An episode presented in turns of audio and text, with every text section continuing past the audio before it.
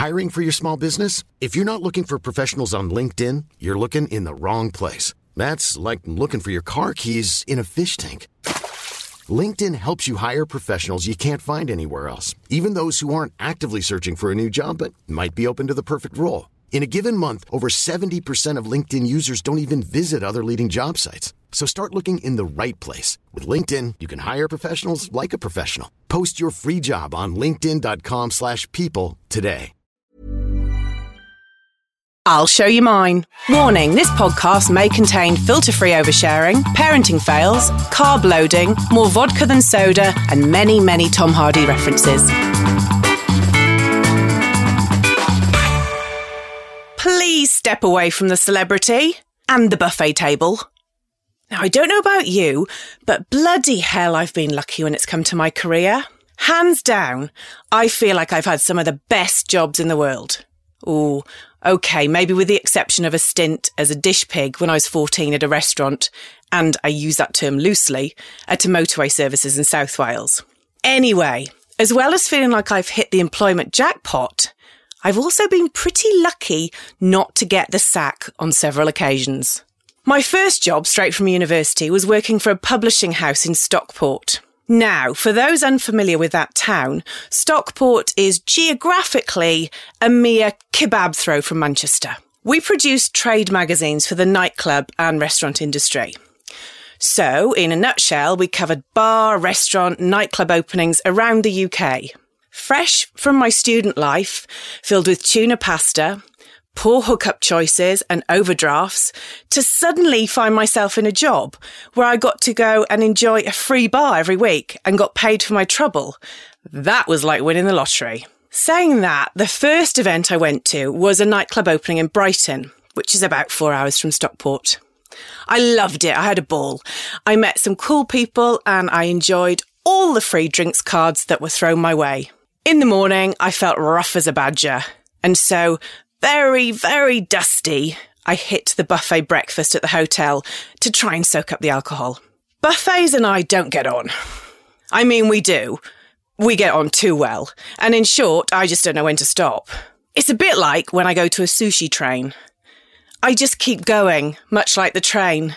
When the food supply is continuous, then sort of so is my appetite. Anyway, after I'd devoured all the food stations and had had my own personalised omelette served to me at my table, it was time to hit the road. I hopped in the back with Matt and Alan, my new co-workers, in the front. Alan was a designated driver and he just got his new company car. It was flash and black, shiny, and it had that lush smell you get from new leather interiors. About an hour into the journey home, I started to feel queasy. I opened the window and I gulped down the fresh air. Yeah, that was better. It's going to be okay. Well, it was for a moment anyway. Then that wave of nausea hit, followed by that rush of saliva to your mouth. Oh dear. Deep breaths. Come on, you'll be fine. My inner voice tried to reassure me. Oh no. I managed to get my mouth to my hand just in time. Well, technically not really. The projectile vomit came out at Usain Bolt speed and pierced through my fingers and hit Matt and Alan on the back of their heads and sprayed the new leather interiors. I won't lie, the most awkward 3-hour journey then ensued. We stopped at the first petrol station we found to wipe my breakfast off the leather seats and to pick bits of bacon out of my co-worker's hair. Not my finest hour. However, when we returned to the office, instead of getting my marching orders, I got a bloody standing ovation. And so began 3 of the most amazing years, loving my job and trying to take it easier at buffets. A million years later, I'm still great mates with Matt, and I'm still crap at portion control. Sadly, the projectile vomit wasn't my only workplace fail. There have been several more. I moved to Australia in 2000, and all of my jobs here have been in various roles within the entertainment industry. My first job when I hit Sydney was with Sony Music. Literally, this was my dream job. It was better than Christmas when I got the gig. I remember I went home to the UK in December for the holidays and was going to start the new gig in January. I remember watching the video in a London pub for Destiny's Child, Independent Woman. And I got so excited, a little bit of wee came out as I realised they were on the label I was going to be working for. Yeah, pelvic floor exercises were never my thing. Sony had all the best artists on their roster over the 6 years I worked there. I met a myriad of superstars, one-hit wonders, divas, knobs, and made some absolute friends for life. I mean, I still pinch myself at some of the artists I've been up close and personal with. One thing I will say, though, is, with the exception of James Taylor, I was surprised at just how tiny musicians are. There we are, little fun fact for you. Now, back to the job. First up, and literally 2 weeks into my new role, Sony had a global superstar heading to Sydney. Jennifer Lopez, aka J-Lo. The lead-up preparation ahead of her trip down under was incredible. I remember as part of her artist rider, her people had asked that the hotel suite she was staying in be freshly painted, new bed sheets bought, as well as furniture brought in. And we were to order hundreds of expensive diptyque candles. Now, the best bit was there were so many candles left over, we just all had fancy-smelling homes for months. It was great. Now, J-Lo had recently broken up with actor Ben Affleck and was rumoured to be with one of her backup dancers. So the media scrutiny from around the world was huge. We'd arranged a press conference at Boomerang House on the water in Sydney Harbour. Now, it's one of the most amazing examples of Spanish Art Deco in Australia. And for film buffs, it featured in Mission Impossible 2. So we had all the media in situ on the lawn ready for the star. And in true movie style, J-Lo arrived to the conference on a jet boat. My God, I was like a kid in a candy store. This was my job. Oh, I'm so bloody excited. After the press conference, a small group of record company types, along with J-Lo and her team, were ushered onto a yacht moored at the mansion's private jetty. As I worked in publicity, my team were on the boat to help with the photos. And we were also presenting J-Lo with a plaque to commemorate her Australian record sales. I was given the task of holding the plaque before our CEO presented it to her. It was enormous. The plaque was heavy, and as the presentation was taking place in the bowels of the boat, space was really tight. Before I knew it, I was wedged against the back wall, heavy plaque leaning against me, with J-Lo just in front of me and the award. Now, before I go on, I need to back up, as we need to talk about Miss Lopez's famous Rhea. Remember, this was years and years before the Kardashians hit the headlines with their curves and famous bottoms. As someone who doesn't really have much of a bottom to write home about, I was in awe of Miss Lopez's derriere. It was magnificent.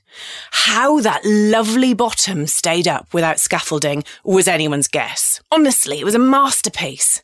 Structurally, it was spectacular, and I'm sure it was insured to the hilt. Anyway, back to the boat. There I am, hot and bothered, 2 weeks into my dream job, heavy plaque leaving an indent on my thighs that's leaning on, and my hands were resting on top of the plaque. And then J-Lo took a tiny step back. And with that one move, her perfectly formed bottom was literally resting in my hands. Now, sweating like I was going through early menopause, I didn't know what to do.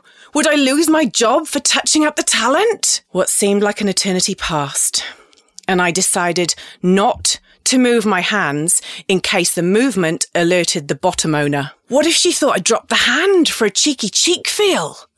Oh...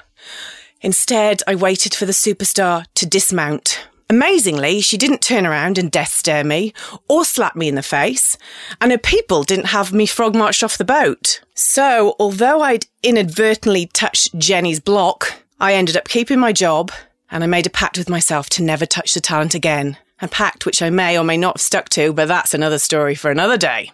Oh, actually, before I sign off, I have one more sackable offence I just remembered. One of my favourite jobs was working as an in-house publicist for a fashion designer. This is a role that saw our team travel the globe and dress some of the most famous bodies in the world. I had a ball doing this gig, as you can imagine, and the small work crew were more like family than colleagues.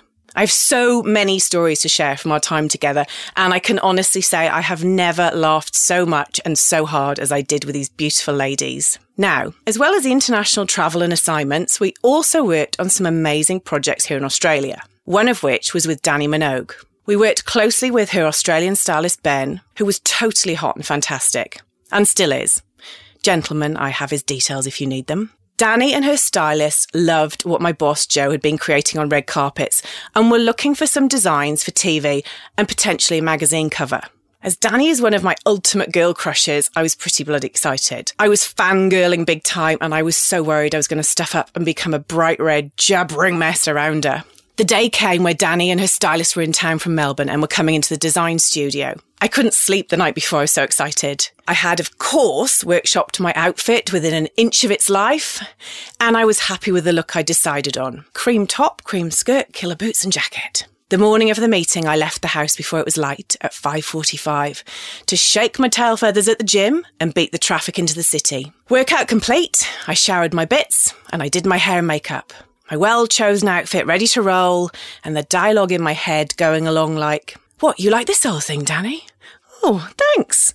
Just something I threw on today." Rummaging around in my gym bag for my undies, I realised, packing in the dark, I'd forgot my nude G-string and only had a massive pair of black Nana gym undies with me. Arse! Okay.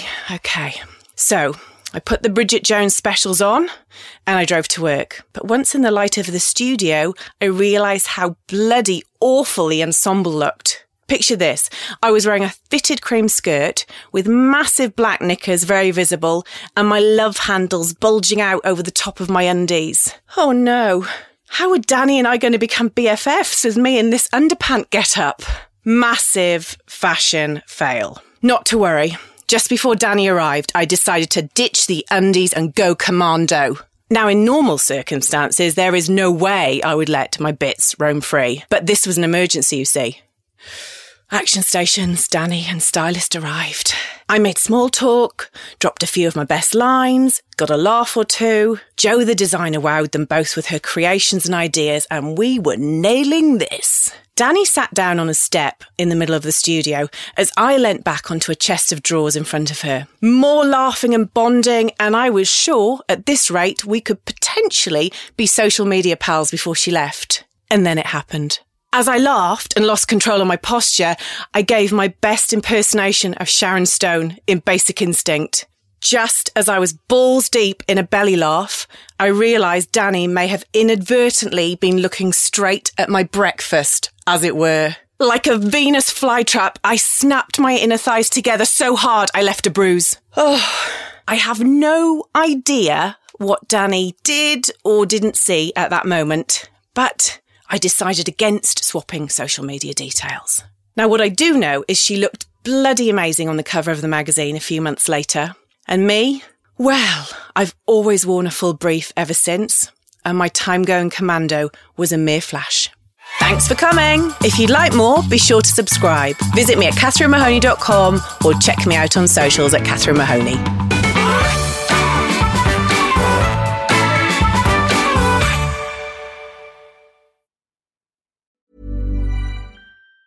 Even on a budget, quality is non-negotiable. That's why Quince is the place to score high-end essentials at 50 to 80% less than similar brands. Get your hands on buttery soft cashmere sweaters from just $60, Italian leather jackets, and so much more. And the best part about Quince, they exclusively partner with factories committed to safe, ethical, and responsible manufacturing. Elevate your style without the elevated price tag with Quince. Go to quince.com/upgrade for free shipping and 365-day returns.